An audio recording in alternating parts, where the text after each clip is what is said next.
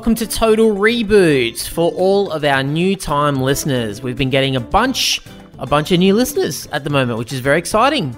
It's been very exciting. The Millennium Mindfuck miniseries has captured the imaginations of many people. That is true, including yours truly. Uh, I'm Cameron James, and the other voice is Alexi Toliopoulos. Welcome yes, to our show. It is Welcome. me. Welcome to our humble show, all about movies. That's true. So, for all the first timers, uh, here's kind of what this show is. Look, it's a podcast.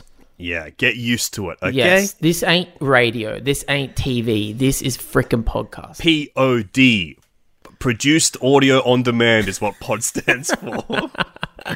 And uh, what do we do, Alexi? We kind of well, we talk about movies. We're kind of We a, a twice weekly podcast. We Mm-hmm. we consider ourselves to be sort of like the video store of the internet. Yeah, we're like a modern last video store that there is where we've got new releases where we talk about new release reviews. And then what we are diving into today is continuing what we love doing, which is our tried and true formula of a mini series discussion where we pick an interesting topic out there in the world of cinema. Could be a genre, could be something that loosely ties together a group of movies that we want to explore and talk about in our riffy, stupid, freaking way that we love to do. And this month we've been looking at Millennium Mindfuck movies, which are movies that came out around the turn of the new millennium, the turn of the 21st century, that got real trippy with it, kind of questioning reality and big philosophical themes in maybe a science fiction package or maybe in just a warped reality drama of some kind. That's right. So if you're new to this podcast, enjoy this episode, and we recommend going back to the start of the Millennium Mindfuck mini series to hear all the other ones that we've talked about. Talked about some big movies over the last two months, and uh, coming up, we've got a bunch more amazing weekly mini series. And also, we've got some great new release reviews. So, if you've seen Jackass recently, The Batman recently, or you want to see if Uncharted is even worth your time, we've got some great new reviews where we hang out with some of our friends talking about the new movies that are coming out now. But before we get into all of that, let's sit back and enjoy today's episode. Is that okay? yeah, it's fine, man. Let's That's do fine. it. Let's do it.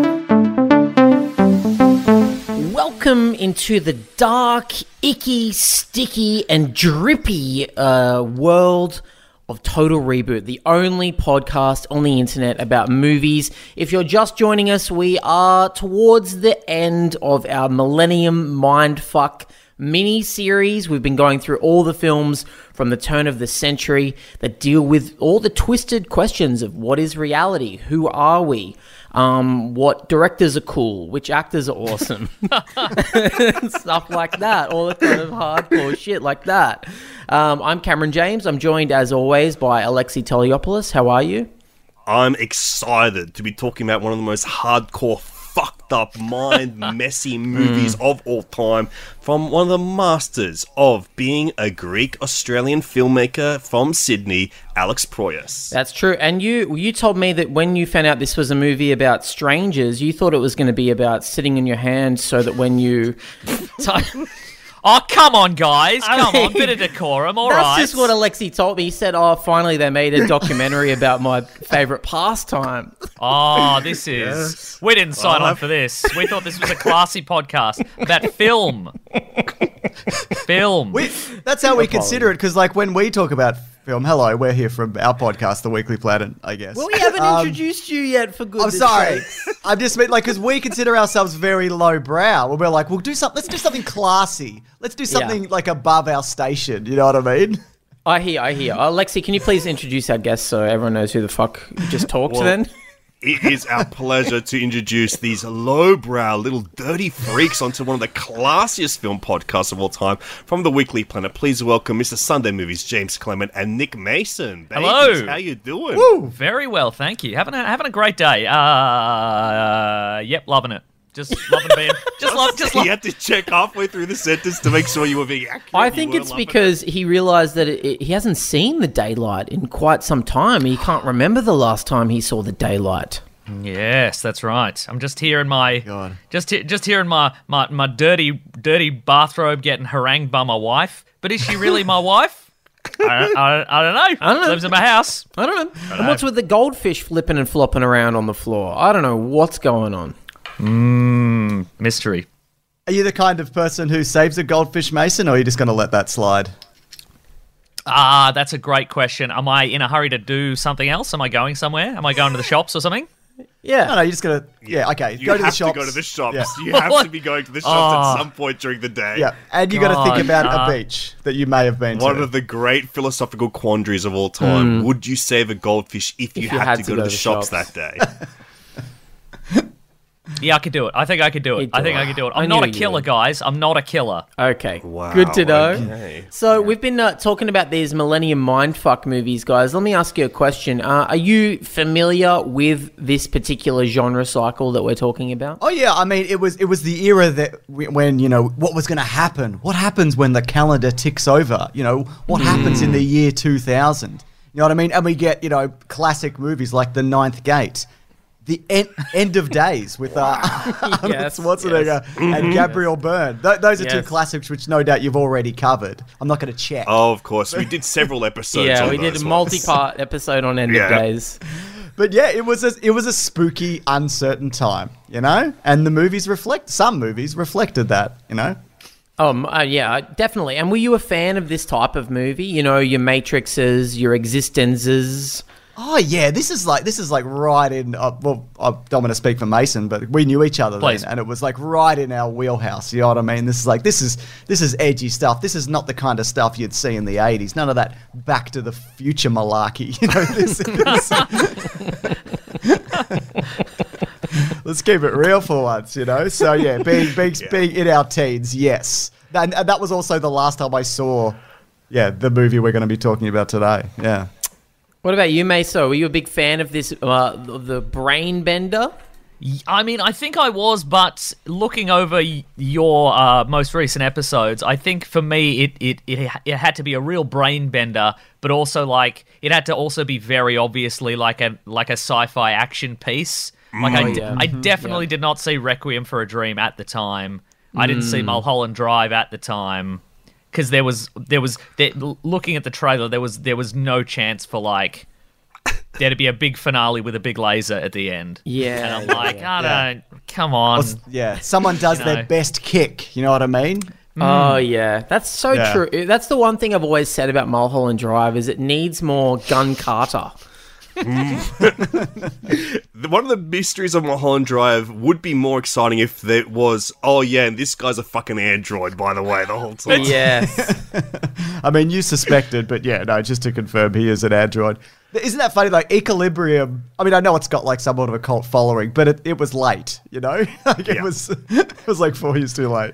Hang on, which It's one's so- Equilibrium? I don't even know that one. Christian Bale gun kata. Oh, that's the gun Uh, Carter movie. Don't read a book And because Sean the book. Bean, I, right? I honestly Yeah. forgot the title of it. I thought it was called Gun Gun kata. May as well be.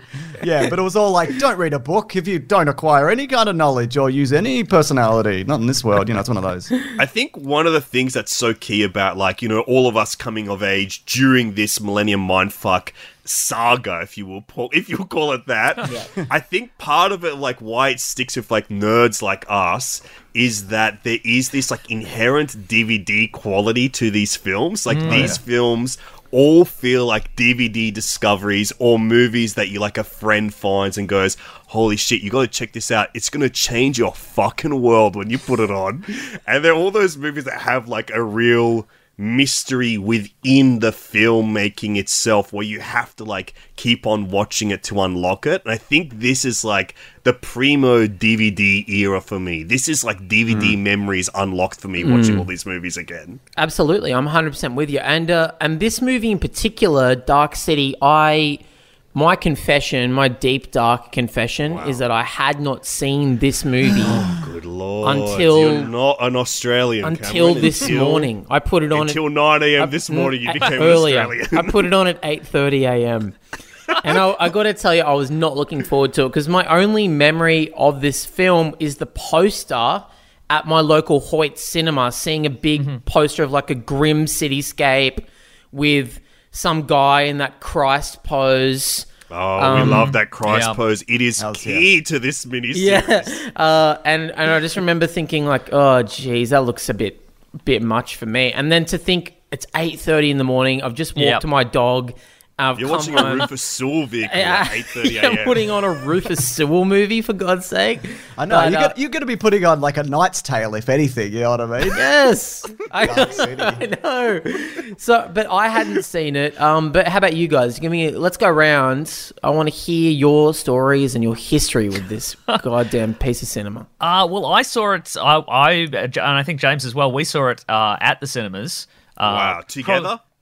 I don't think I did. I think I don't think we did see it together. I think I saw it on a DVD or VHS. But sorry, yeah, go on. we saw, and I don't know what version you guys saw. We, uh, I saw the uh, the theatrical release, which, um, in terms of blowing people's minds, is not. It's not the ideal first viewing of that movie because, and we'll, we'll probably get into it. The the the studio apparently required that Alex Proyas put a little voiceover narration at the start that tells you what is going to happen in the movie and like reveals like the end of the first act twist, which is fascinating because it's it it's kind of like if you watch The Matrix and it opened with like Joe Pantoliano going like, "Hey, just just so everybody knows, this this we're, we're going to see a city, but the city's actually in a computer and."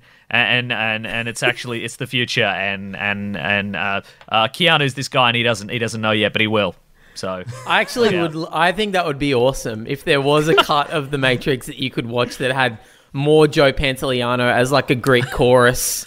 It pop, pops up and talks directly to you, like Robin Williams at the start of Aladdin, and is like, hmm. "Come with me into the jo- into the world of Zion." That being said, I think it's did. I I think it did still blow my mind at the cinemas at the time. But the fact that there's now a director's cut that doesn't have that, hmm. it, it it just it's for whatever reason it's just it's just been in my mind forever of like what would, would I be a different person now if I'd had my mind blown properly by the movie Dark City in 1998 Bec- because I knew I knew I knew the twist already and this is what I am Yeah. now so. I think if you had seen the director's cut first, you would not be the gorgeous bearded man we see today. You would be a spindly, hmm. bald, hairless creature with hmm. nice white alabaster skin mm-hmm. underneath a gothic coat. Mm-hmm. Mm-hmm. well that's probably next year that's I've, uh, That's the next. no. I've done how far to go yeah And James, you say you refute the claim that you've seen it in. Yeah. I, I think me and Mason met, I want to say in 99, and I think I saw this Wow. after The Matrix. So I think I'd heard, like, well, if you like The Matrix, here's something that, look, it's not as good as The Matrix, but it's something kind of really like The Matrix. similar. We You don't currently have streaming services, so this is the best you can get if you mm. like The Matrix. There's nothing else like it right now, so Yeah. take what you can Yeah. get. That's it. And obviously, like, I'd, I'd forgotten this, but yeah, it was the director of The Crow. And I remember being like, oh, yeah, no, that makes sense. These cities, they match up. You know what I mean? Congratulations to Alex Proyas for just building just a horrible universe that I hate being in. You know what I mean? Every, every gross little corner and buildings shifting and everyone stabbing each other in diners or, you know what I mean? Or not even, you know what I mean? It's just, it's just Yeah. very upset. They didn't even build the sun in this world, you know? And that's, and even though they tell you the twist up top, which is the version I watched, uh, the, you know, now more recently as well. But just little things like, yeah, has anybody ever seen the sun? Did they even bother to do it? You're like, oh my God, there's no sun. I hate this place. you know? Yeah. Alexi, what about you? I feel like uh, we're gonna re- you're gonna reveal to us that you've seen this movie at least a dozen times. I feel like. Wow, not quite a dozen times, but I have seen it a handful. I've seen it at least as of 8:30 this morning. when I didn't watch the movie, I did watch it last night, but I will count from as of this morning. I have seen this movie 3, perhaps even 4 times. Um this good. was a DVD discovery for me. In fact, it was one of the first fucking Blu-rays I ever watched in my life. Hell This was yeah. the, one of the first movies I saw presented in 1080p, a beautiful format to watch. Um, but it was in my DVD store days, and we ha- it was one of the first Blu-rays we got. And uh, I remember watching it because one of the guys I worked with is also a Greek guy from Sydney, going like, bro, you have to watch this. It is so sick. It's like the freaking Matrix, but a Greek guy directed it. You gotta watch it. and then I remember going like, okay, awesome. So I took it out and it was like the director's cut. So I have seen the director's cut, which is why I am well known for being a spindly little creature, deep white alabaster skin. Um, and I thought this was so hectic. I loved this movie when I first saw it. I hadn't seen it for a while, but in that time, I think I watched it like a few times in that week because just going like, "Whoa, this is so sick." Because I was also like a fan of like um, German expressionism in my late teenage Of course you years. The rest of us were getting laid, dude. Yeah, you yeah, were out yeah, there yeah. looking at dark, twisted, angular shadows and Dutch tilts and shit. I'm sitting there going, "Oh shit, this is like Fritz Lang if he's fucking shit up right now, dude, at the Millennium, man. This is fucking awesome." I, I would give credit to this movie. This this movie is the only movie that is like a noir detective movie and also Metropolis and also Yeah. Akira at the end. Mm. Just Yeah. then, like, Yeah, just, true. just throw it all together. Yeah. Now, can I can I ask Tim you, Burton's Alexi? Batman comes mighty close to that Yeah, it description, really but just a little off. Um, Alexi, is there is there a certain amount of pride in the Greek community for Alex Proyas and his, and his assorted works? I certainly have a lot of pride for Alex Proyas. I've happened to met the man a couple of times Oh, wow, myself. really? He's he's awesome. He's like this giant egg. He's like this big guy, and he's got this visionary yolk floating around in that head of his that I just want to crack open and slurp up.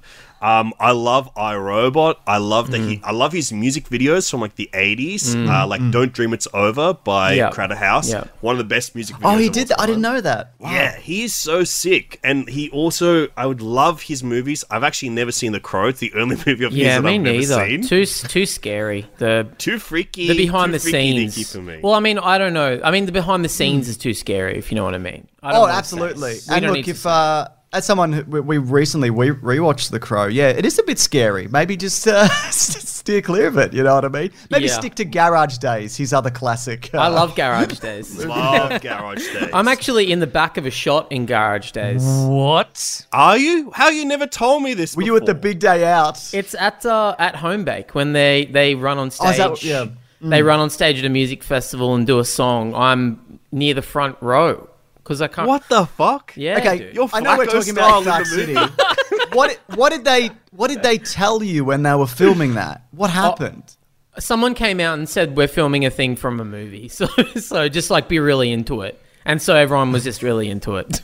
Okay. But also, I think it was like in the middle of it was really early in the day. It was like eleven in the morning or something, mm-hmm. and so and we were, I was keen to watch the Living End or whoever the fuck it was going to be that was about to be on stage. At 11 so- a.m., it would have been super heist. It would have been Yeah, super yeah, heist you're at right. 11 a.m. Oh, super, super heist. heist. Maybe the Wow. Vines if this is Yeah, early but- Vines days. Yeah, huh? Cameron, you love a little bit of Proyas in the AM. It seems. Yeah, so I, well, it's time that I reveal to you guys that I finished this film. Uh, you know, 15 minutes before we started recording this, I started it on a negative note. It's a gritty, grimy, drippy, icky little world, and I finished it elated. I was in the sunlight, bathed in the glory of the pier of Shell Beach. I fucking loved this movie. I thought it was sick. I loved every second of it. I wanted it to go on for longer. I liked it. I like it more than the Matrix sequels. Oh Whoa. my god. Yes, Even the this- latest Matrix movie. even the Matrix Four. Yeah, Wow. I really, I really, really enjoyed this flick. Holy shit! I've, I can't believe it. What did you predict that I was not going to be a fan? Absolutely. I thought you would have hated this movie because it's so drippy and like weird.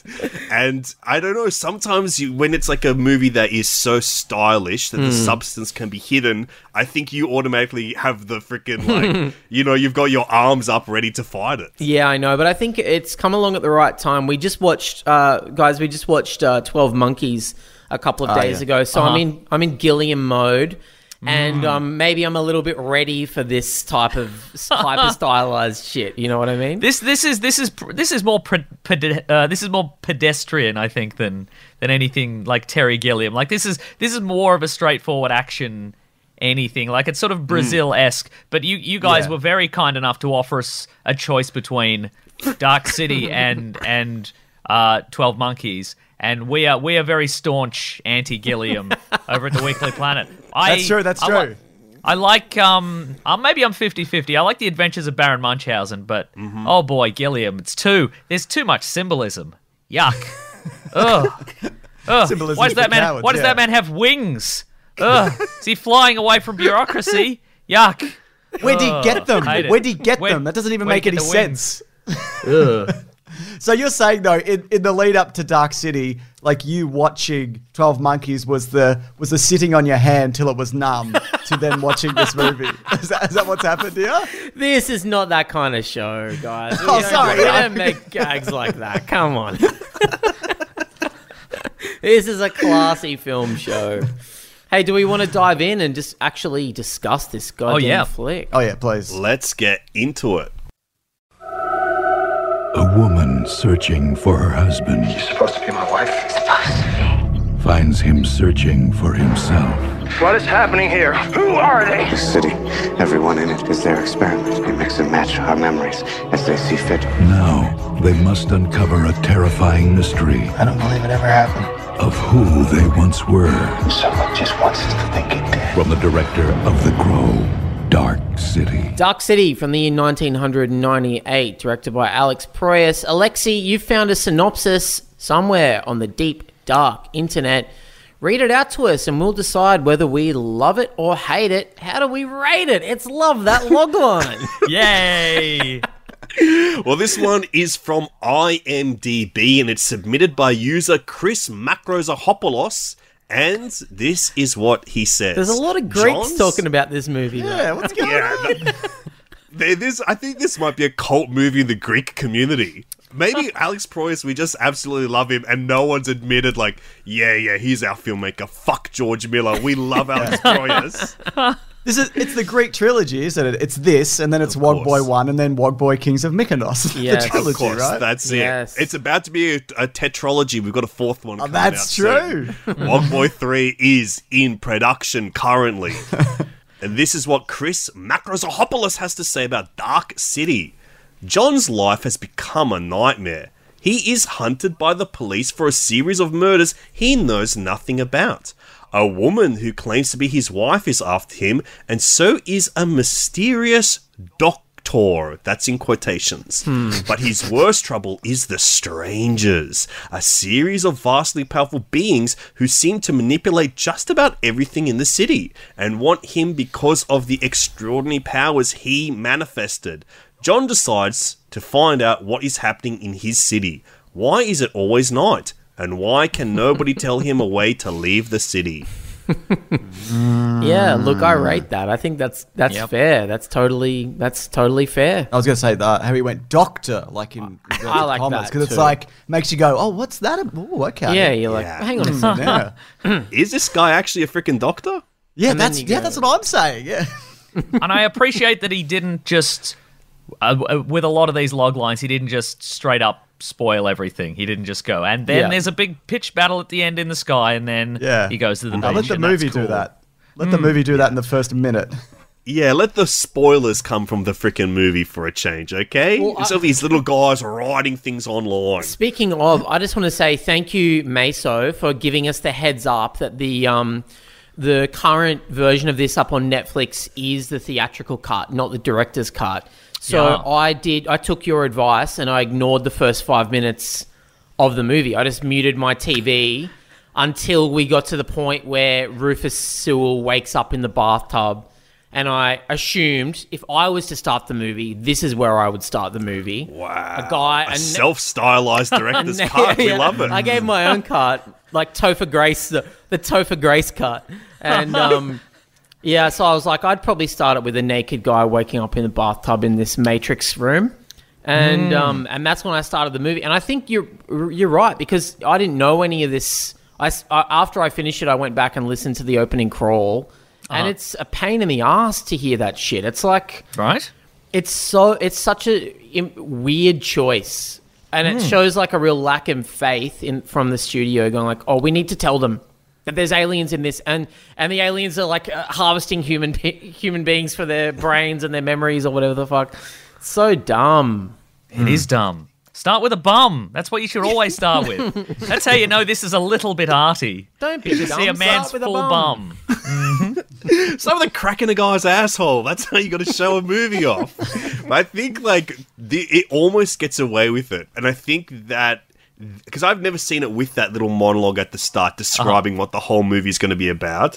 And I think in 1998, pre Matrix, pre any movie being weird, basically, Yeah. uh, to to just be very direct about it. I think that at the time, anyone watching a movie in the first two minutes is like, okay, what's all this about? And they don't even understand like what that like cryptic words coming at them mean with like the strangers are these aliens and stuff. They're like going, well, I don't know what they are. I'm looking at a blank screen. I don't know what that shit is that they're talking about. Mm. Yeah. And so when you mm. get to the stranger, you go, mm. oh, must be those guys. Yeah. And I think that obviously the movie's better without that monologue at the start. But I think in 1998, where people, a studio can't trust a guy to make something this weird, this big, they will go, like, an audience also just doesn't even let it sink into their head either. What what uh, what what do you think of people pre two thousand, Alexi? What do you think their how do you think their brains think that- worked? I think they're freaking dragging their knuckles walking around Yeah. the cinema. Yeah, you you call it Neanderthalic, Neanderthalic times. Yeah, I don't think anyone truly became human as we know it today until the Matrix premiered. Oh, that's a good when point, I believe actually, yeah. everyone switched on and they're like, hmm. Might okay, right. I understand humanity, I get philosophy, I'm actually a full human being now. Before that, everyone's freaking living in their gooey tub, performing as a battery for some machine hmm. somewhere. Matrix comes out, everyone gets it. Everyone's on the same level at that point.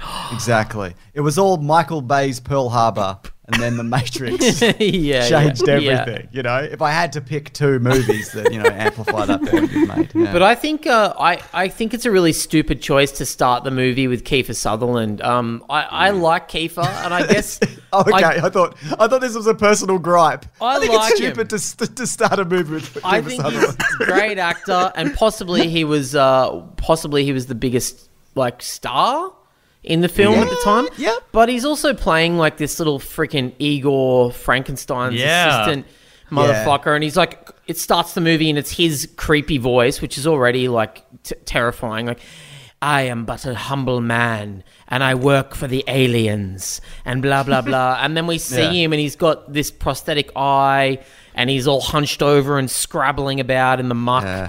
And um, and I was instantly turned off. Like, God, this movie's gonna suck. I, I went to I went creep?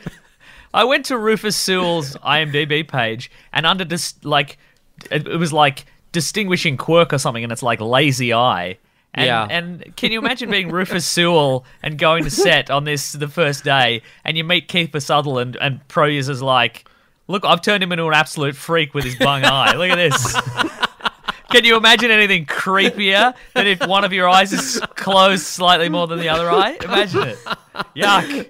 So true. That's so true. Fuck. He must have just been like, "Are you fucking kidding me, dude? It's my thing. Plus, I'm a hunk. You know." Yeah. He's Have you the seen him recently? Did you guys see him in The Beach That Makes You Old? He's looking Yeah, incredible I in that. I loved him in old. He He, looks looked good, man. gorge. My Yeah. God, I pop the see- top off in every movie. I reckon, Yeah. Rufus. I haven't seen him in that, but I watched The Holiday recently, where he plays kind of a scumbag, a, a Byronic rogue of a fellow, and and he's uh, very charming in that. If I was a young lady, I'd be going, "Yes, I hope Kate Winslet fucks that guy," um, instead of Jack Black. Uh, but we're not here to talk about the holiday.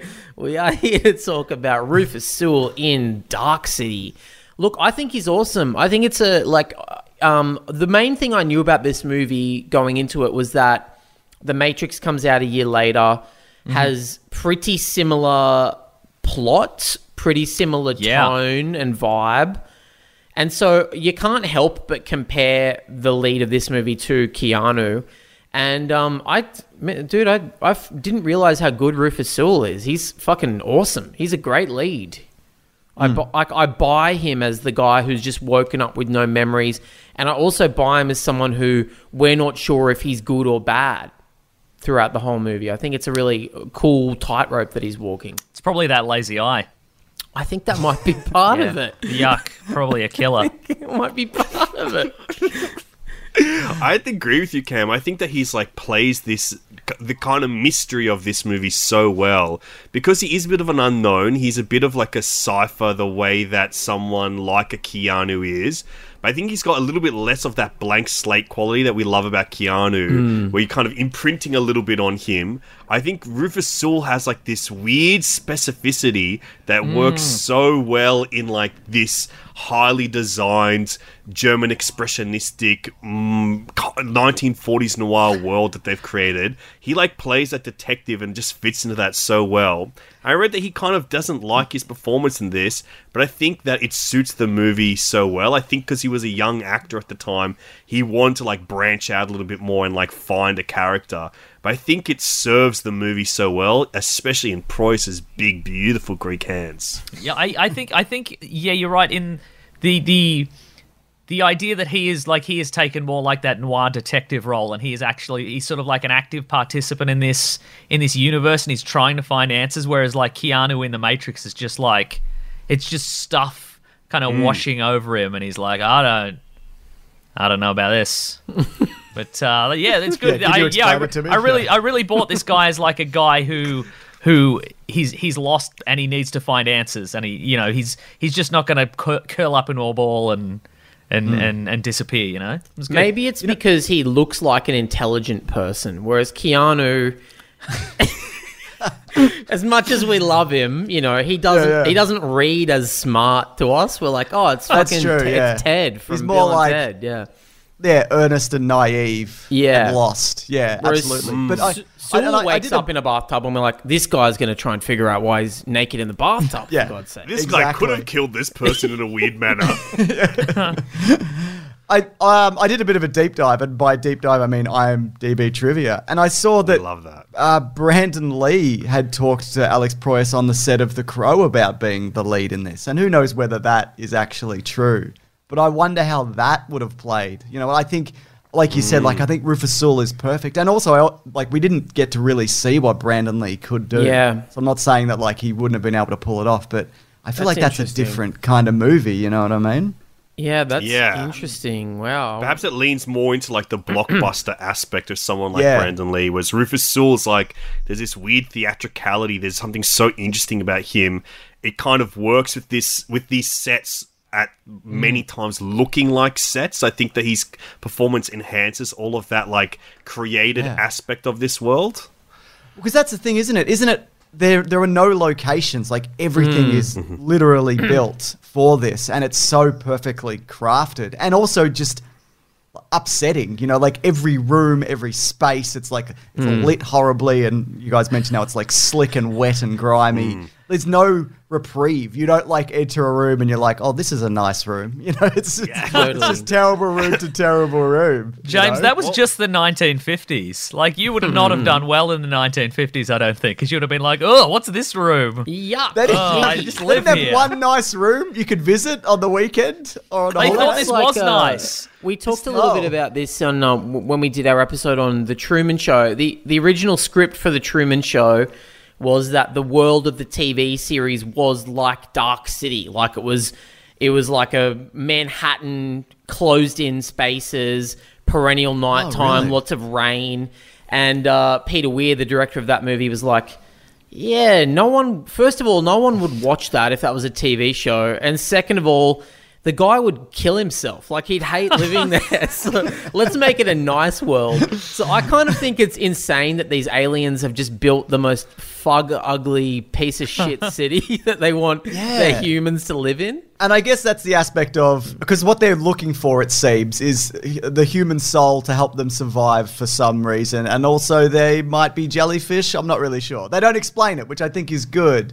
So yeah, I, I don't know. Are they doing the bare minimum? Is this what they think people like? Does it Yeah. aid their experiment? Is it supposed to be intentionally confusing? Like, what have they done here? Like, why is it like this? You this? could almost watch this. Uh, to me, you could almost watch this as like a pr- year one version of the Matrix, like pre mm. Mm. prequel Oh, yeah, sort of film, where it's mm. like this is the first attempt at harvesting human beings for their energy or their life force. Kind of like Monsters Inc. like Monsters Inc. Like yeah. Monsters Inc. Mm. and they haven't quite figured it out yet, and they don't really, they haven't figured out what it is about humans that gives them some sort of, you know, like, gr- like growth or can extend their mm. life. I, I think it's cool to watch this, you know, race of weird strangers struggling with how to survive, and they don't know what it is about humans that they need. It's I don't know. Dude, I really liked it. I, that's all I can say. I was Yeah. like, I was all in. I loved it. Oh yeah, I should stress as well. Like I do like this movie. Like I say, it's a horrible place, and I wouldn't want to leave, uh, like live there. Yeah. and Jim Carrey would have killed himself in it. You're right. Yeah, he probably would have. but but no, it is like it's great. Like it's real, and I wasn't looking forward to it because like to rewatching it because I'm like, oh, it's really grim and like I don't really want to enter this this Mm. universe. You know what I mean? But but yeah, it re- very quickly like you know captures your attention. I think like part of it so much is about like this world that Alex Proyas has created. Like it is so fucking fascinating to watch this movie like grapple with how to present uh like the ideas of German expressionism and 1940s noir movies to a 1998 audience. I think that using those techniques, because like so much of this is truly like practical effects, in camera effects, and in camera uh, like world building and creation. Like everything is matte paintings rather than digital paintings. And because it's an Australian based production, it's fairly like, you know, low budget. So everything has to come practicality, like come from a practical side. I'm not saying this is a low budget movie. This is obviously a, like a huge movie, but if this was an American film made in America, it would be so much different to that. Like it wouldn't have that same handcrafted quality that this film has. And I think so much of it is in how this kind of balances the line between feeling like a real place, like Dark City could be a real place beyond the mysteries and stuff, and it feeling like a created space as well. And when we start to feel this world become lean heavier into like the created aspect when you start seeing the city move around at nighttime and feel like the the stranger's presence as they manipulate the world around them. I think it has like this really harmonious feeling of it being a set built place and it being a real dark city that I hmm. find like just it nails it to the point where it is the entire aspect of this movie that makes it completely unique and completely exciting and why someone like Cam can like come in 8:30 a.m. and go oh shit this hmm. movie's fucking amazing Yeah, I mean, I, I will say the, the the location effects, and maybe even the fact that I knew that it was filmed at Fox Studios, which is mm-hmm. our home turf here. You know, Yeah. um, our Hollywood. Um, I Yeah, was it's just where, literally where I went to uni so I'm like yeah of course dude I So feel my presence lurking around there I got my first job after uni at Fox Studios. Um, while they were shooting, what, they were shooting uh, the Wolverine and oh yeah and then Okay. Great Gatsby. So every day I would walk through the sets for those movies. It's pretty sick. But um, yeah, I love it. I love looking at like a fully realized world that someone has somehow convinced a studio to give him like millions of dollars to build. I think it's so Yeah. impressive. And and you know the there's elements of this movie that have since been either ripped off or were inspirations for things that uh, you know Christopher Nolan has done with Inception and and the the, the freaking Doctor Strange movies have done. The idea of cityscapes moving around and buildings morphing into other buildings. It's it feels like it comes from this, right? Yeah, absolutely. I think you might be right. I mean, I think there's also talk of like this inspired the Matrix, and you know, the Matrix ripped this off. And you know, you've talked about this, and me and Mason have talked about it extensively. That like the the Matrix ripped off like a bunch of things. Mm, yes, yeah. But I think it's. I don't think this is one of them. I think they're too close Yeah, it's mm. too close. I think- together. But but yeah, in terms of influence after, absolutely. Like it didn't didn't do well, but like I'd imagine Christopher Nolan would have seen this movie. you know. Mm. It's Yeah. it's got German expressionism, so he would have definitely seen he would it. have seen it. Yeah, you're Yeah. right about the. It's too. They would have already been heavily in pre-production when this movie was coming out for the Matrix, mm. but they did use some sets, right? yeah. That's funny mm. when you when you notice it too, because I noticed it before I knew it.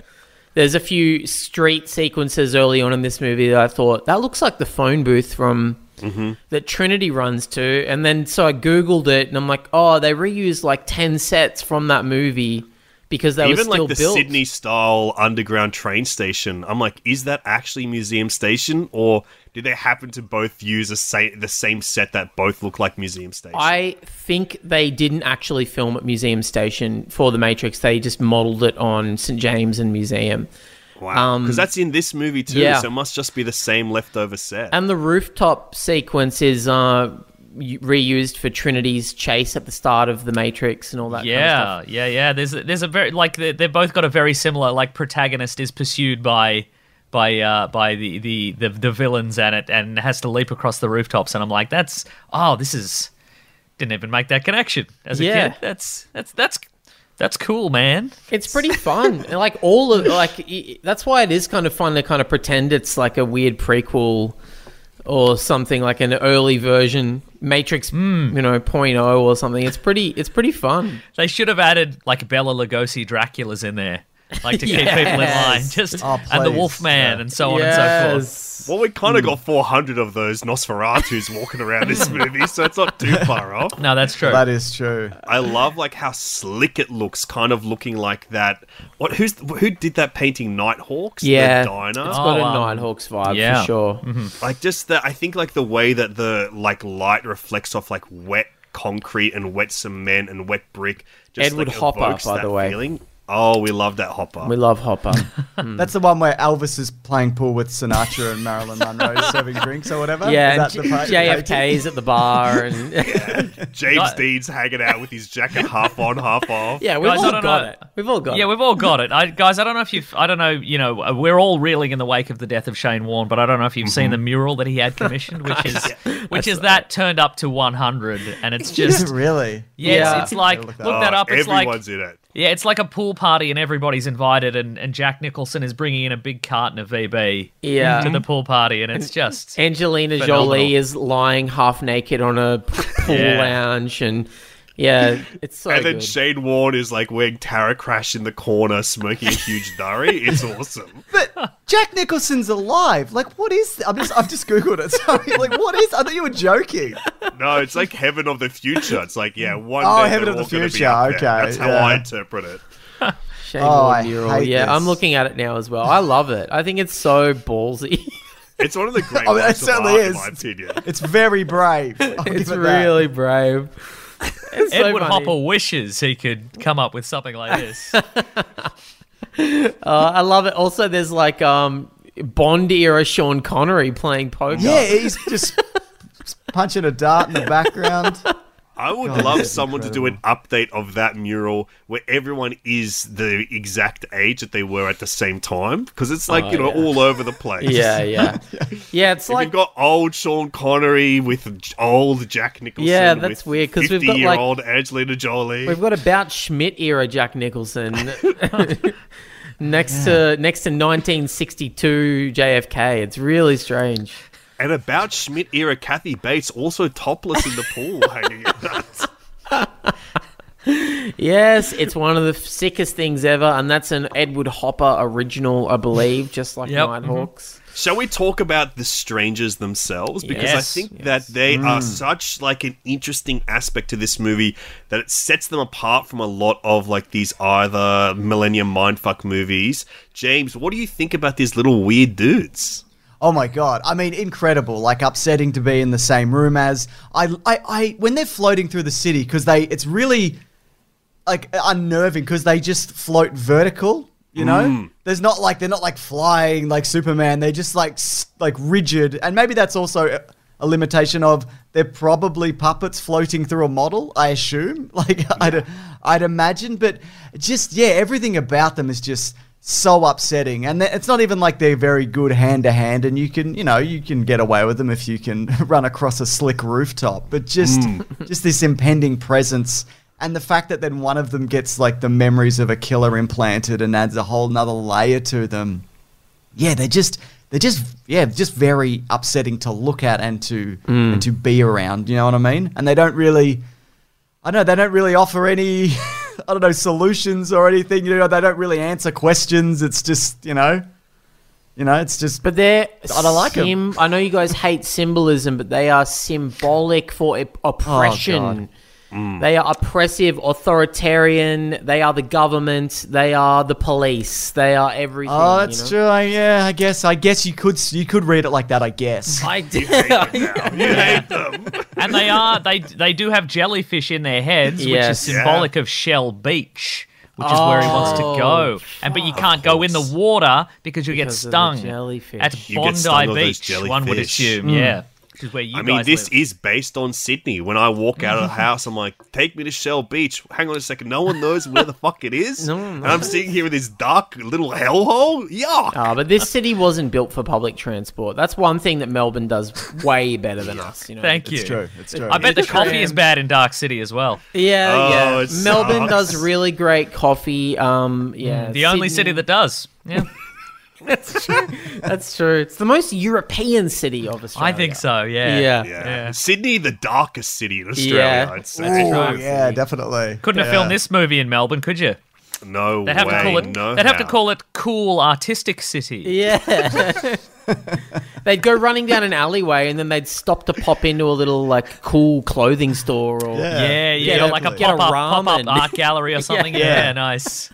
Yeah, Oh, man. You wouldn't even need to shift. You wouldn't need to shift the city because you're always exploring new things. Yeah, and ideas, is you know so what I mean? true. That's that is true. so the city changes around you regardless, dude.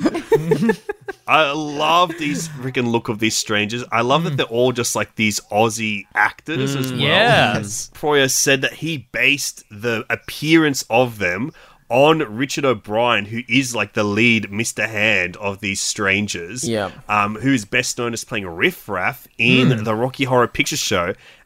so when he's writing the script, he's watching Rocky Horror going like, "That's the freaking guy. That's the guy." I want them that's all to the look like that weird guy. yeah, And right. then they basically do. They all look like this weird little guy. I love that they're all like I think it would be simple, and this is something that Proyas has done since. He made this movie that I watched this morning. This is what I did at eight thirty AM.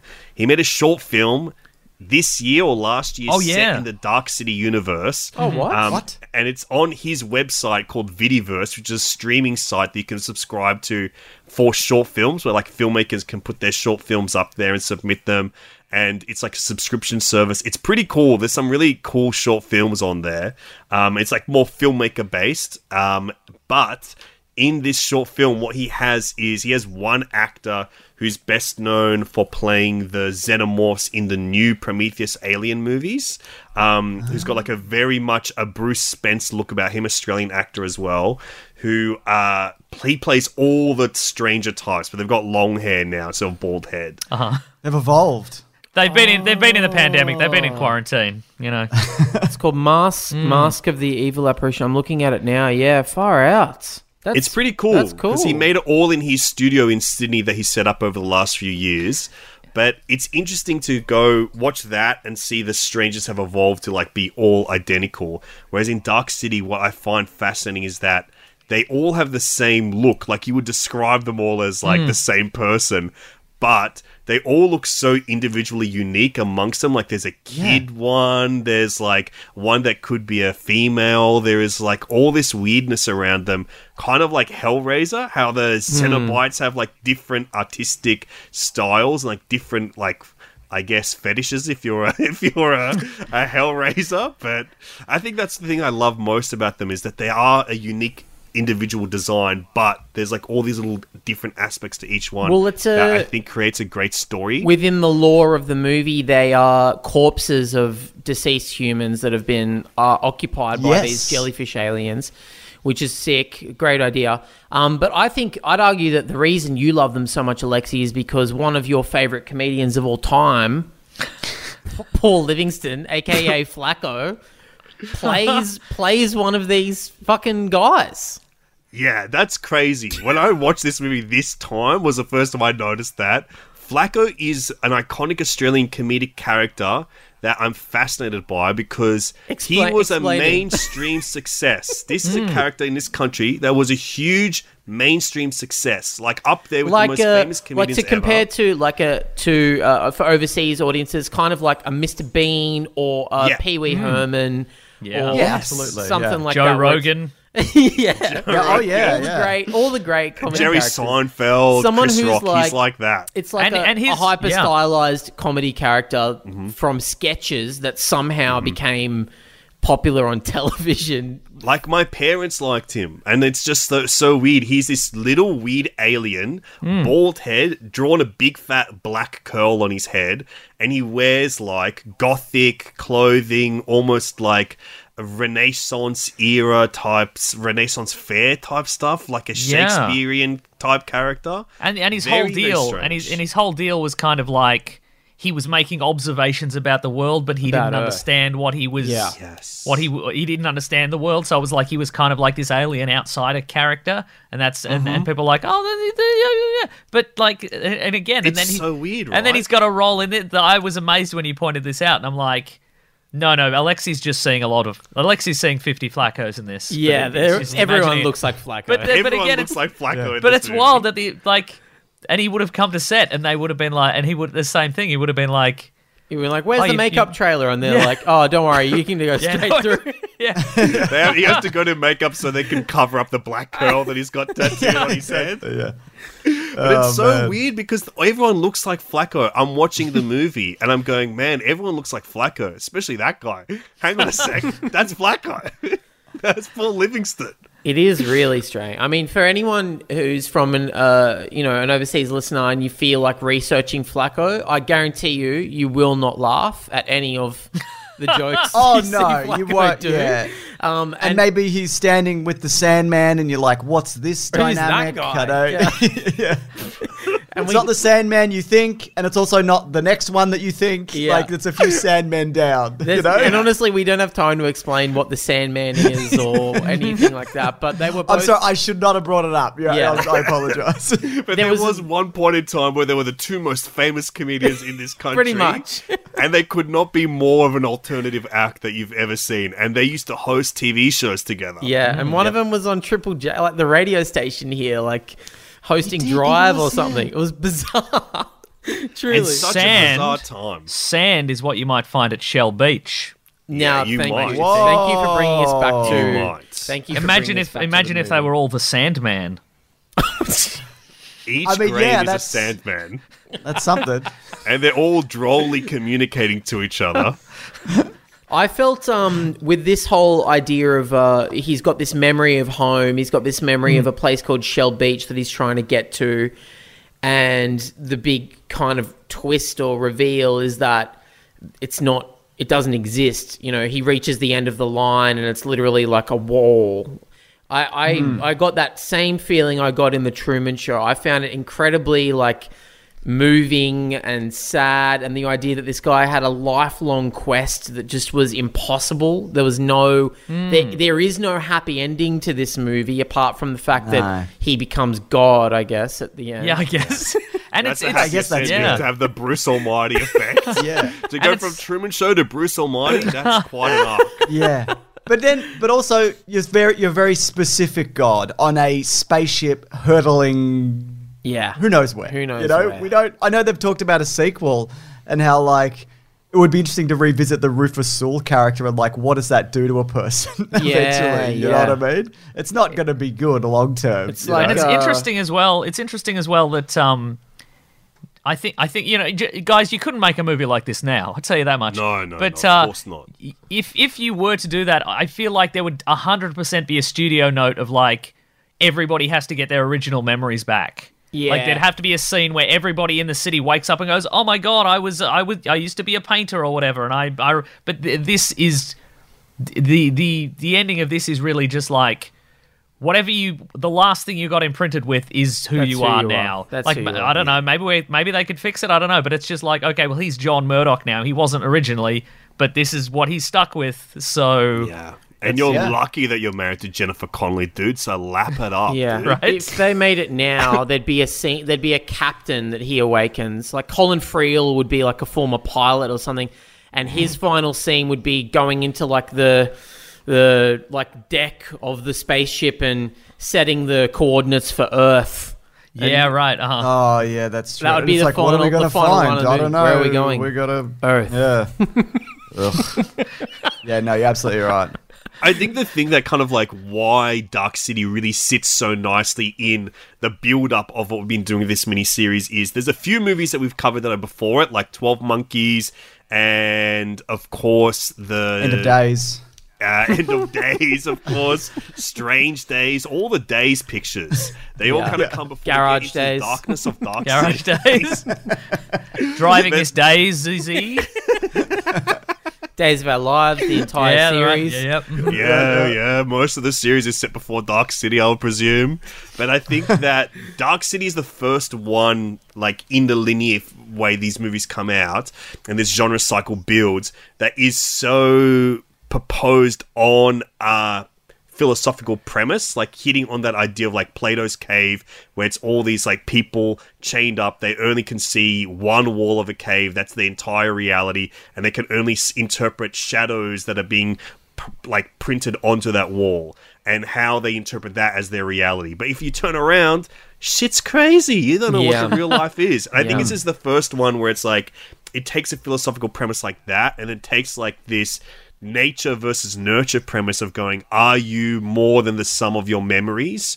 And I think merging them together, I would say this is the very first true entry in Millennium Mindfuck. Yeah, I think and that's right. why I think it's so good that we're closing things out by going back and going like, yeah, actually, this is the freaking starting point of this weird genre cycle. So true. Yeah, it's that the you know not only that, but it's like what makes you a human. Is it your Hmm. memories? Is it your experiences, or is it something undefinable? It's not up here. You're searching in the wrong place. It's not a Yeah. jellyfish. It's not a jellyfish. It's It's, something the deeper. soul. It's a human soul. You know, like Mm. I love that. All at the end of the day, all these wacky sci-fi, you know, mind-bending movies come down to yeah. Look, we have souls, and that's Mm. what makes us cool.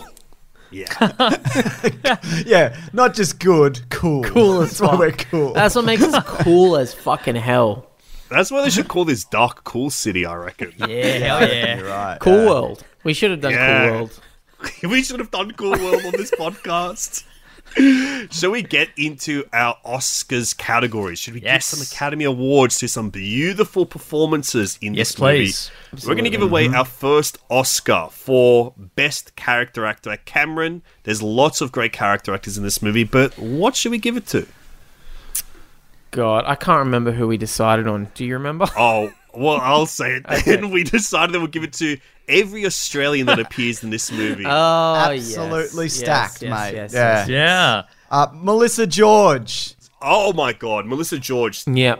Tell me about Melissa George in this movie. She rocks in it. I mean, she's barely in it, but yeah. And also, this was this must have been fresh off Home and Away, Mm-hmm. you know.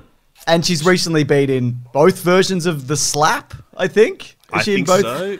She's Yeah. in Triangle. She's in freaking um in treatment. She's Mm-hmm. such a good Yeah, actor. Mosquito For- Coast. Forty Days of Night. Also, Oh, we've sorry, uh, Oh, we've talked about. Melissa George already on this miniseries in Mulholland Drive. Ah, of course. Yes, yes, yes. She has a part in that. Mm. Um, uh, David Wenham pops up in this movie. Yeah, for a second. He's in there. he's he's basically standing next to Flacco. Yeah, yeah. Yeah. It is. Oh, is to he? be a No. fly on the wall of David Wenham Is- and Flacco hanging out. Is this pre-Diver Dan? Is this around Diver Dan? I think Diver Yeah. Dan's Diver around Dan, this yeah. time. Who also, But the for boys, the- international character uh, listeners, Diver Dan is also one of the most famous comedy characters um, in Australia. yeah. He was from an Australian soap opera called Sea Change, which Sea is one of my Change, yeah. favorite shows ever. And then he, he was hosted- hot ass hunk. he hosted TV shows after that and stuff like that. That's Diver Dan. There's so many Colin Friels. I love Colin Bruce- Friels. Yeah. Oh god, Yep, Colin yep, yep. Friels. He's a hunk. He's married to freaking Judy Davis. He's one of my favorite actors. Yeah, he's and I love his New York accent in this movie. Yeah, it's good. I, and I, I love Bruce Spence. I just I'm a mm. sucker for him. Anytime he pops up, I'm very happy. I love mm-hmm. that guy.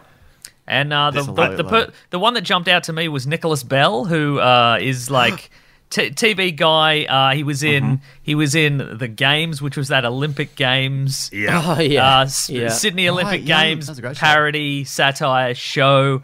Uh, he was he was Zordon in Mighty Morphin Power Rangers the movie. Oh shit, he was Zordon. Uh, Yes, he was in the But he wasn't ori- original Zordon. no no he was not original Zordon. He's just in the movie. That is something else. But uh, Fuck, that's so good. yeah, but just just a, a million things. He was, he was in Ned Kelly, I think. He's in, you know, Yeah. just he's around, and then He was in just, Reckless.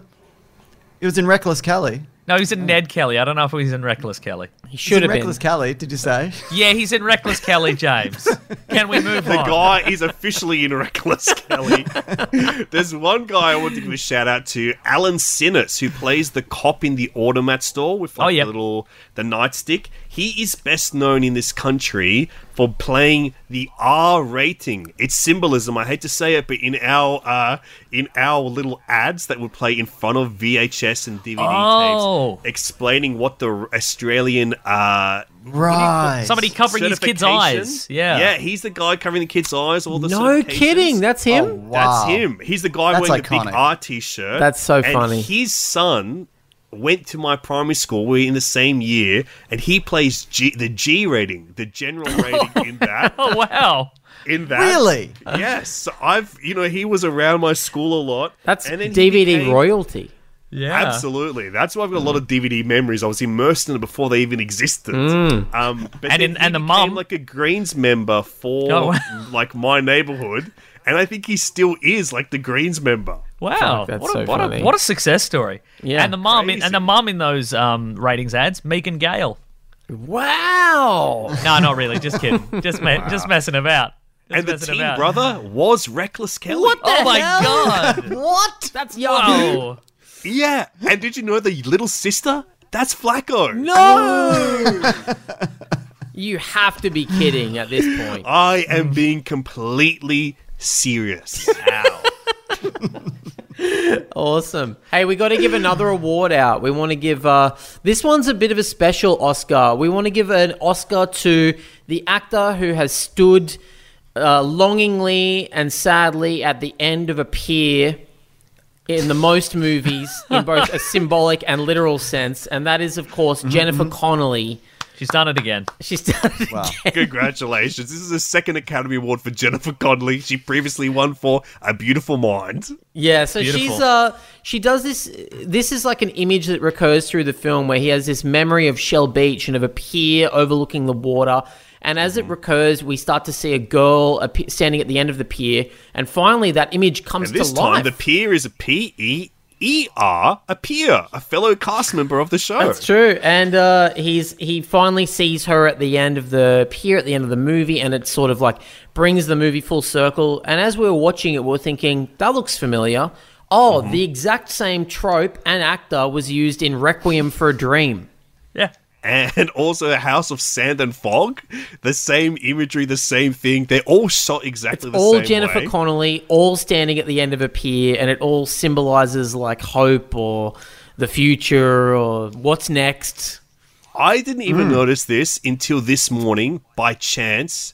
Our friend David Alat from hmm. Finding Drago and Finding Desperado, uh, he messaged us because he was coincidentally watching House of Sand and Fog. He goes, "Hey, I just saw this. It's kind of like Requiem for a Dream, and then Dark City as well. like, what the fuck? That's crazy." Really weird, really weird. So good on you, Jen. And uh, we hope he gets to do it again in future, maybe in the Morbius universe or something like that. Oh, the dream. Yeah. Well, she she is in the MCU. She's the voice of Spider-Man's suit. But they threw out that suit, I think. Oh, Oh, but no, she's you in, don't do that to she's, Jennifer um, Connelly. She's the Hulk's wife, right? She's but what? Yeah, not not a, not a, not new, not current Hulk. yeah, Right, Eric okay, Bana sure. Hulk, But yeah, you're right. Yeah. Aussie Hulk. oh no, no, isn't Aussie she? Yeah. Isn't she also Edward Norton, Hulk's wife? No, that's Liv Tyler. No, that's Liv Tyler. Ah, right. Okay, never mind then. But she could also stand longingly from a pier. She's the only other Oh. actress I would believe yeah, absolutely. Yeah. could pull that off, to be honest. She's going to be in the new Top Gun movie. Maybe she's maybe she stands at the end of a pier in that, or perhaps Yeah. Yeah. The end Or of, like, the end of one of those Yeah, boats that battleship. Planes are Yeah. on. Yeah. Oh, Yeah, the big watching them that off. planes are on. It's a tough life being the wife of a man who flies planes off the boat that planes are on. So sometimes I just stand out here and I stare into the water. Love it. Love it. She's great. She's peerless, I'd say, as far as acting absolutely. goes. She's one of the greats. But as far as also acting goes, she's one of the most peerful actors that there is. There it She loves is. being on them. Mm. Yes. She loves them, dudes. Um, we okay. Let's get into our total reboot segment. How the frick would we make Dark City 2022? I'd start with a short film on uh, Alex Proyas's website, probably. His- his Vidiverse. Vidi- That's Vidiverse, probably the way. yeah, probably do Go that. to Vidiverse. yeah. I reckon it would be awesome if there was like a full feature on Vidiverse of like what he would do now. Do you think? Uh, do you think people would want a sequel now? Do you think there's enough of a? Do you think a sequel could conceivably be greenlit, considering how poorly it did No. in the nineties? Yeah. Yeah, yeah, right. uh-huh. Just You- you checking. can't see just, like a- just putting some feelers out, all right, guys. All right. like a Dark City legacy. Well, I did actually see that they he's been trying to get a series off the ground, uh, but I don't know what what where where that could exist. I mean. Also, there's multiple streaming service, services, and you know they're like, "Hey, Willow's coming back," and it's like, Yeah. "Is it? Why? Okay, Yeah, why? So, I, I, I mean, I could see it being like a limited series somewhere that nobody watches. Like that Dark Crystal series on Netflix. Exactly, yeah. It oh, God. totally could like come about where they go, yeah, we're putting seven billion dollars into Yeah, resurrecting yeah, Dark yeah. City, a true cult movie that only Greek Australian people cherish. I mean, it's such Yeah. a complete. It's such a complete package in the sense Hmm. that I don't. I don't want a sequel. No, I don't want to know what the- happens to Rufus Sewell yeah, in 20 It- years' I don't. I don't you know, and I think you know, despite d- b- beside the box office bombing, I think that's probably the reason they wa- didn't want to touch it for so long. Um, I I wonder if the thought has crossed anybody's mind for like a like a pandemic Dark City, like a like a new version where it's like everybody's stuck in their houses, but how long have they been stuck in their houses? And like, mm. and like, hmm. wh- why, why, why are we all in the house? I can't remember. And then it's like, but then then it takes one brave Rufus Sewell kind of character to be like, I'm busting out of here. That would that would get a, that would be very current, and it would also like. You know, you get some dollars from that anti-lockdown crowd who that, they want to just Yes. they want they Oh, want to yeah. they want to break throw free. money at anything. Yeah, yeah. well, they go Yeah. to the movies no problem. so Yeah, that's, yeah. like, that's what you got to make movies for. Yeah. I think that would be cool if we go Dark City, but instead of it being like a noir movie, we go like melodrama, 1950s melodrama, where there's like a family dynamic that we're focused on. Going like, okay, but they was this person your sister yesterday, or you just Oh, I been like that, invented yeah. the memory of who your sister was? Yeah. And we get the the ratings classification family. Yes. The guy I went to primary school with, that's the family. Except the, the the sister is Flacco, just inexplicably Flacco in the in the in the stranger costume, and there's just a there's just a slow pan to him every couple of scenes, and you're like, "Oh." Yeah, Sandman's in there here? too. He's playing the freaking grandpa or something. It's kind of like the monsters.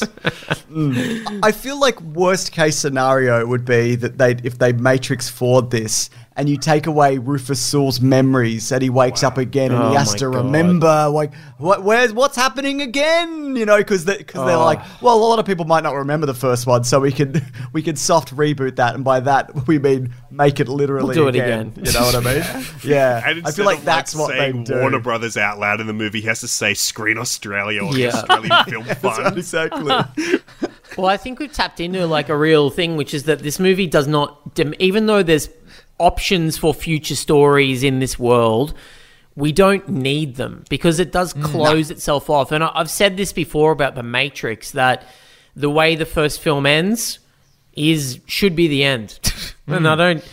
We don't need mm-hmm. the future sequels because there's no further questions about the philosophy of it all. It just becomes, yeah, but what happens to the people in Zion? Do they need to go to battle? And um, who's going to be the prime minister of Zion? and Stuff like that.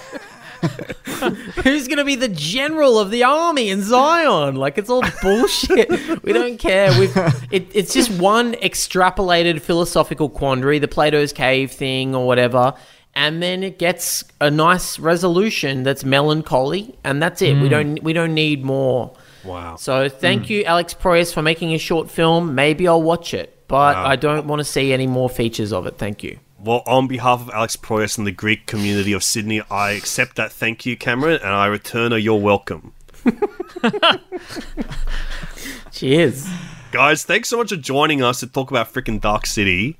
Do you have any final thoughts? Anything you need to get off your chest about The Strangers? William Hurt's rest in peace performance. Mm, we Kiefer didn't Sutherland's him, yeah. fucked up little head and the weirdest performance that I think sucks. I think he's really bad in this movie. Hmm. Yeah, he's not good, is he? I, I yeah, that was one thing that did stick with me. It's like this is a this is miscast. I, I think Yeah. he was. I, I reckon he was told it was like a 1930s, 40s noir kind of thing, and he went like, "What's the weirdest caricature?" Like Peter Lorre is like the Yes. like the most memorable, I think, like actor from that era, and he just went, "I'll just do a, I'll just do a like that, but to 11," mm. and he was, heh, heh, yeah, yeah. just Renfielding it up, mate. yeah. so mm-hmm. funny, Renfield. it's so funny to go like we've got a Peter Lorre type. Who are we gonna get? Oh, one of the hottest hunks of this era, Julia Roberts' boyfriend. Yeah, let's get him. Absolutely. Let's get the star of Young Guns 1 and maybe Young Guns 2. And also maybe the Three Musketeers. Maybe. The one with Chris O'Donnell. Man, Chris O'Donnell would have rocked in that role. Actually. ah, would he ever? Yeah. Well, guys, thanks so much for joining us on the podcast. We love having you on. We love freaking talking about movies with you guys. Of course, you've got the Weekly Planet, one of the best podcasts about pop culture going around. Are there any other things you guys want to pl- plug away on the show? Ooh. Mason? Uh not really. I've I've just discovered that Garage Days is on Disney Plus, so I'm probably just going to watch that. What? Straight up. Yeah, okay. Uh, That might and- be and my see if I can track down too. Cam. Do, uh, do you look you look any different, Cam? In the probably look- no beard in I look identical because I um tr- I did travel back in time from this timeline to appear in Garage Days. Wow, that's amazing. 12 Yeah. Monkeys did. yeah, I Oh, twelve shit. monkeys did, so it's pretty Hmm. exciting. Yeah, well, I mean, we've got a we've got a podcast called The Weekly Planet, as you mentioned, Alexi, uh, where we talk about pop culture. I mean, we don't really talk about movies because you guys have sort of covered that That's avenue. us, but yeah. maybe, Yeah. may- Yeah. maybe, I mean, you know, maybe one day. But uh, otherwise, we talk about we talk about TV shows and comic books and, and video games and stuff. So that's you know a bit of fun, bit of fun over there. It's pretty good. That's it. And we have a, a YouTube channel where we just also do this a similar thing, but there's images, all sorts of uh, various visual imagery, imagery accompanying the things that we say. But no metaphors. There'll be there's no metaphors. No, there's no, single metaphor. No Yeah. symbolism. We had to fire a bunch of editors who snuck in some metaphors. Like it wasn't pretty. Uh, but, well, that's what you got to do. You got to, you know, we've got a particular brand, and that's what we stick to. Yeah, yeah. You guys are very. Well, you know, brave. Very, very brave for that. Mm, A lot of people like us cop out and put symbolism and Yeah. mention symbolism, Yeah. but you guys, that's why we respect you. Yeah, we really Thank do. you. We have s- nothing but admiration for you guys and the uh, content that you provide. that's right. It's- producing content in this day and age is Yeah. very brave. I think. In these brave. unprecedented times, it's actually really brave. Yeah. Otherwise, you're just sitting there being accused of murders if you don't have other things to occupy your thoughts. So that's why we got to do it. Have you? Uh, I mean, if you are bored, have you considered sitting on your hand for a while until it goes numb? Okay, now that's just really, really. No, think about it. Come on, guys. Come on. Go on. Okay. I'll fun. think about it and I'll test it out, see what happens. Okay? My hand might get a mind of its freaking own if that happens. Thanks so much for joining us, guys. You're very welcome. Glad to be here. Very happy to be here. An Thank honor. you so much for having us. And we'll see wow. you in Dark City. Yep. So good to have the Weekly Planet boys back on the podcast. Always so much fun talking about movies with them. Cam, you have just kicked off your Melbourne Comedy Festival run. How's it going, dude? Ah, I love it. I love this city. As we talked about on the episode, this city could never be Dark City. It's too No. beautiful. The coffee's too good, and the alleyways are too trendy and enticing. They're not slick enough like we've got them up here in Sydney. No, I'm having a good time. If you're in Melbourne or around Melbourne, I'd love it if you'd come and check out the shows. I'm on uh, every night till the 24th of April at Comedy Republic, doing my show Electric Dreams. I'm having so much fun. It's a blast. It's so good. I can't wait to see it when you bring it up to Sydney later in May, I believe. Oh yes, may the fourth be with you. That's something I just thought of. That is really funny. It reminds me of Star Wars. Yeah, so, yeah. you know, a big fat nerd like me, I'm going to love a show from a fella like you. And just to Uh, be clear, I'm not on May the 4th, but I, I just can't remember what date it is. It's sometime in May, sometime. Well, lucky because I celebrate May the 4th. I'll be out there with all my buddies watching The Rise of Skywalker, my favorite fucking movie I've ever seen. Like, yeah, it's going to be so good. Me and all my buds.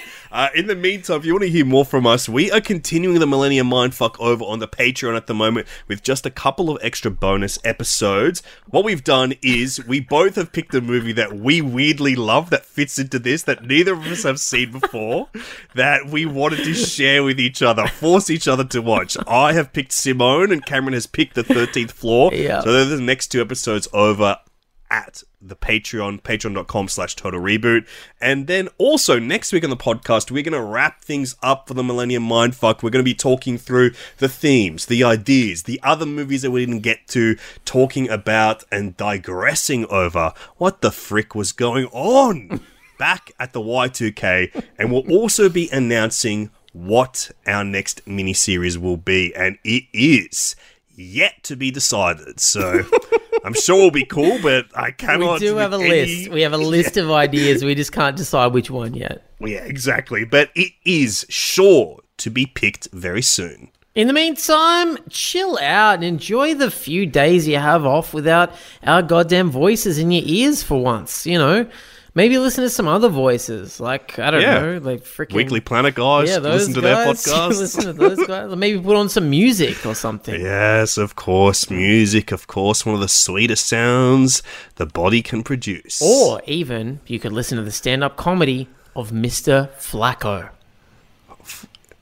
yeah, okay. I wonder. Actually, wonder if he's got albums. Oh my god.